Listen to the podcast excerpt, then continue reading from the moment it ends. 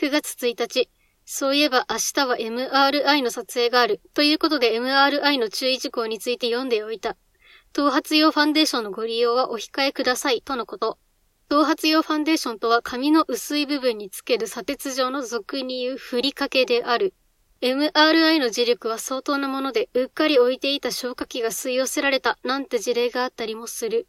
ちなみに入れ墨のインクにも金属が含まれているので、入れ墨を入れていると MRI が受けられなかったりする。だからこれから入れ墨を入れようと考えている人は、MRI が受けられなくなっても問題ないか、ということをよく考えてから入れ墨を入れると良いだろう。そんな感じで MRI は金属の塊を余裕で吸着させる磁力が発生しているので、頭についてる金属なんて余裕で剥ぎ取られる。しかもふりかけはそもそも取れやすいように設計されている。掃除機で余裕で吸い取れる。ある年のニコニコ超会議でスーパーミリオンヘアのブースがあって、社長の頭に直々にスーパーミリオンヘアを振りかけて掃除機で吸い取ることをひたすら繰り返していたのを見かけたことがある。スーパーミリオンヘアで使っている鉄は酸化しているから MRI では吸着されないようであるが、念のため MRI の時をつけないようにしてくださいとのことだった。それにしても頭につけておいたふりかけが MRI が終わった時に吸い取られていて、MRI の前と後で別人になっていたらそれはちょっと面白いと思ってしまった。でも、ふりかけの細かい金属が吸い取られると機械の細かいところに入り込んで故障してしまうのだという、ふりかけで億単位の損失である、病院側からしたら笑えたものではないだろう。先週から重要プロジェクトのメンバーとして参画することとなってその打ち合わせが毎日18時から開催される。前職でもこんな感じで突然忙しい案件にアサインされる。もっとも今回は担当していたシステムが急にプロジェクトの対象になったという経緯なので、全然関係ないところにドナドナされたというわけではないのだ。大体この打ち合わせがえらく長引く。余裕で21時を超える。しかもその後に調査などの作業がある。この世に残業が好きな人間はいないと思うが、私はよくできた社畜なだけあって、別に残業が特別嫌いでもなかったりする。特に残業終わりの帰り道に東京タワーを眺めたり、月が高いところまで登っているのを見るのがむしろ好きだったりする。9月2日、MRI が午後からで朝食を取るのが禁止だったので、空腹のまま街をさまよっていた。時間が空いていたので写真を撮りながら歩いていた。植物園では早くもコスモスが咲いていた。高校生の時に三角比の公式は咲いたコスモス、コスモス咲いたで覚えた、なんてことを思い出していた。病院に向かう道半ばで山ぶどうが実っていた。早くも実りの秋である。ちなみに冬の実るは夏生まれだ。それにしても野生の山ぶどうでさえ美味しそうに見える空腹の限界を迎えている。9月とはいえまだ暑い。病院に着いたら汗だくだった。そして病院は涼しい。暑いところから急激に涼しいところへ行くことで起こる眠気がわかるだろうか。塾の夏期講習で眠たくなる、あの感じである。あの眠気にやられて MRI で爆睡した。眠気の赴くまま眠れるのは最高である。しかし MRI は稼働中の音の大きさに耐えられない人がいて耳栓が渡されることもあるのだという、そんな MRI の騒音の中で眠れるのならば、どこでも寝られることを自称して良いだろう。これから私の長所の一つにどこでも寝られることを加えておくことにした。MRI が終わったら母がシャインマスカットをくれた。母は私が積極的に果物を食べないことを知っているから会うたびに渡してくる。私は果物全般があまり好きではない。強いて言えばビワと梨が好きである。しかもややこしいことに、果物味は好きだけど果物そのものが嫌いなのだ。ちなみに果物味でも嫌いなのがマスカットである。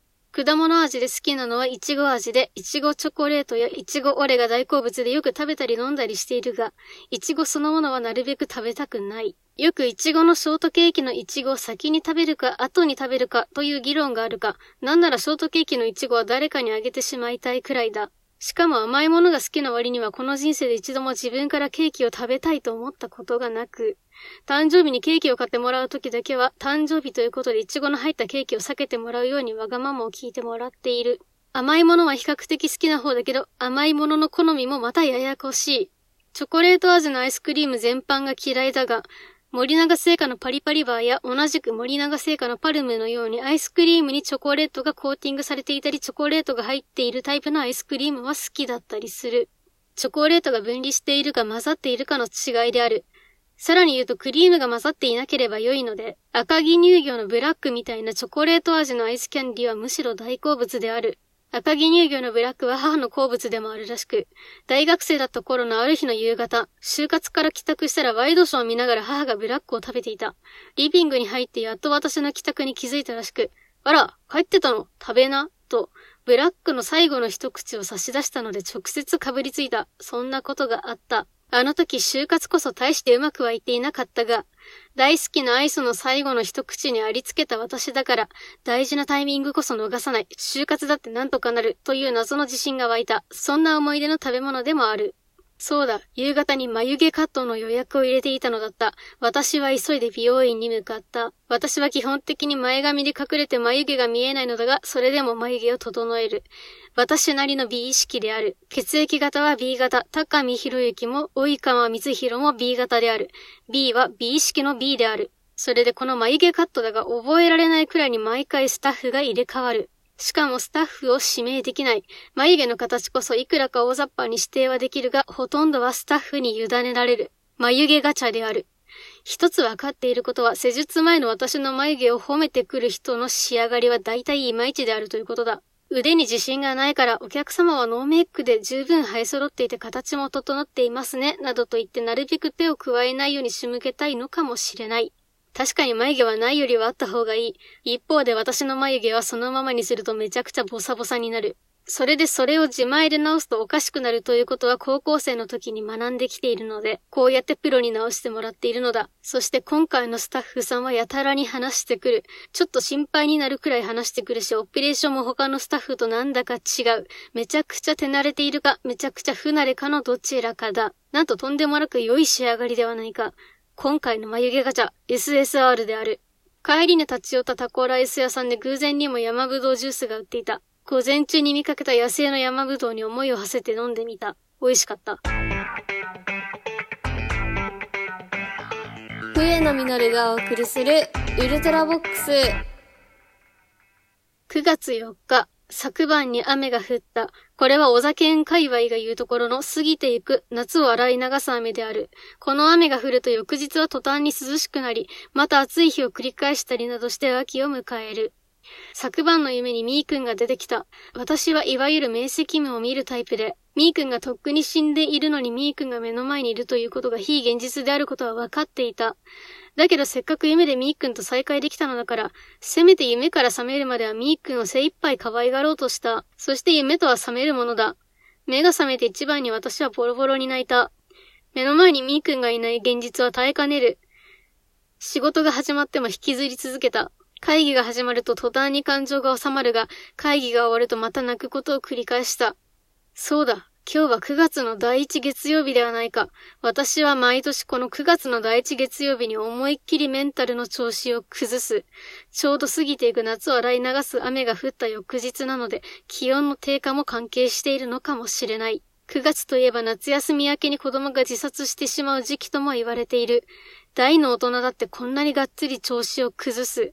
思い出すと夏休み明けのちょっと涼しい月曜日は、なんだか気持ちが沈むような感覚があった気がする。子供にとってはその感覚の所在がわからないからさらに苦しむことになるのだろう。季節の変わり目の所在のわからない心の不調があったらまずやるべきこと。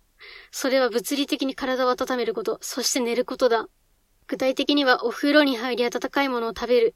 食べるものはタンパク質を積極的に摂ると良い。例によって今日も遅くまで会議があった。会議が終わってすぐに退勤してお風呂を沸かしてお風呂に入った。私はブラック企業にいた頃から、辛くなった時のために使う入浴剤なるものを常備している。それは無印良品の薬用入浴剤ミルクの香りである。ミルク系の入浴剤はいろんなものがあるが、だいたい匂いが甘すぎたり強すぎたりする。この入浴剤の匂いはやや控えめだけど、いかにもミルクという優しい香りがする。例えるならばミルクケーキを食べた時の感覚に近い。湯船に浸かったらお湯を手ですくって優しい匂いに触れていると大体のことはなんとかなる。一番しんどかった時期は私はこのお湯に顔をうずめて息を止めることを繰り返していた。もちろん息を止め続けてしまおうなんて思ってなどはない。似たような要領で洗顔料で泡を立てて泡の中に顔をうずめることもよくやっていた。顔中に温かいもの、柔らかいものが触れているのが良かったのかもしれない。翌日にはすっかりハイパーメンブレモードから元通りになった。何事も傾向と対策である。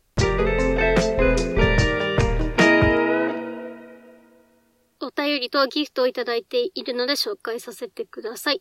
えまずはしらすさんから8月のサンクスギフトをいただきました。毎月ありがとうございます。この前は久しぶりにレベッカ聞けて嬉しかった。いつもありがとう。来月もまたよろしくお願いします。というお便りでした。ありがとうございます。また、あの、しらすさんがいらっしゃったら、レベッカ弾かせていただければと思います。はい。続いて、えー、村さん、マスボンさんより応援してますのギフトをいただきました。ありがとうございます。続いて、えー、上本大志さんより、しのみさんの朗読聞いてますというお便りをいただきました。ありがとうございます。これね、ちょっと、ひょっとしたらなんだけど、しのみさん向けに送ってるお便りが私に届いた可能性もなきにしもあらずなんですよ。なんでかっていうと、過去に、その、私宛てじゃないお手紙が私に届いたっていうことがあって、ひょっとしたらアプリのバグか、まあ、もしくは私が過去の収録でシーノミさんを紹介しているので、まあ、それをきっかけにシーノミさんの朗読を、あの、知って、それで聞き始めたっていう可能性もあるんですけど、ちょっとどっちなんだろうなってちょっと読めないなぁ、みたいな。で、一旦あの、内容自体はそんなね、なんか、その込み入った内容じゃなかったんで紹介させていただいちゃったんですけども、はい。というようなお便りをいただきました。ごめんなさい、なんか歯切れが悪いというか、なんかはい、あのー、わた、私宛てのお便りだったらいいなと。まあ、じゃなかったら、まあまあ、それはそれでなんですけど。はい。まあ、いずれにしても皆様お便りありがとうございました。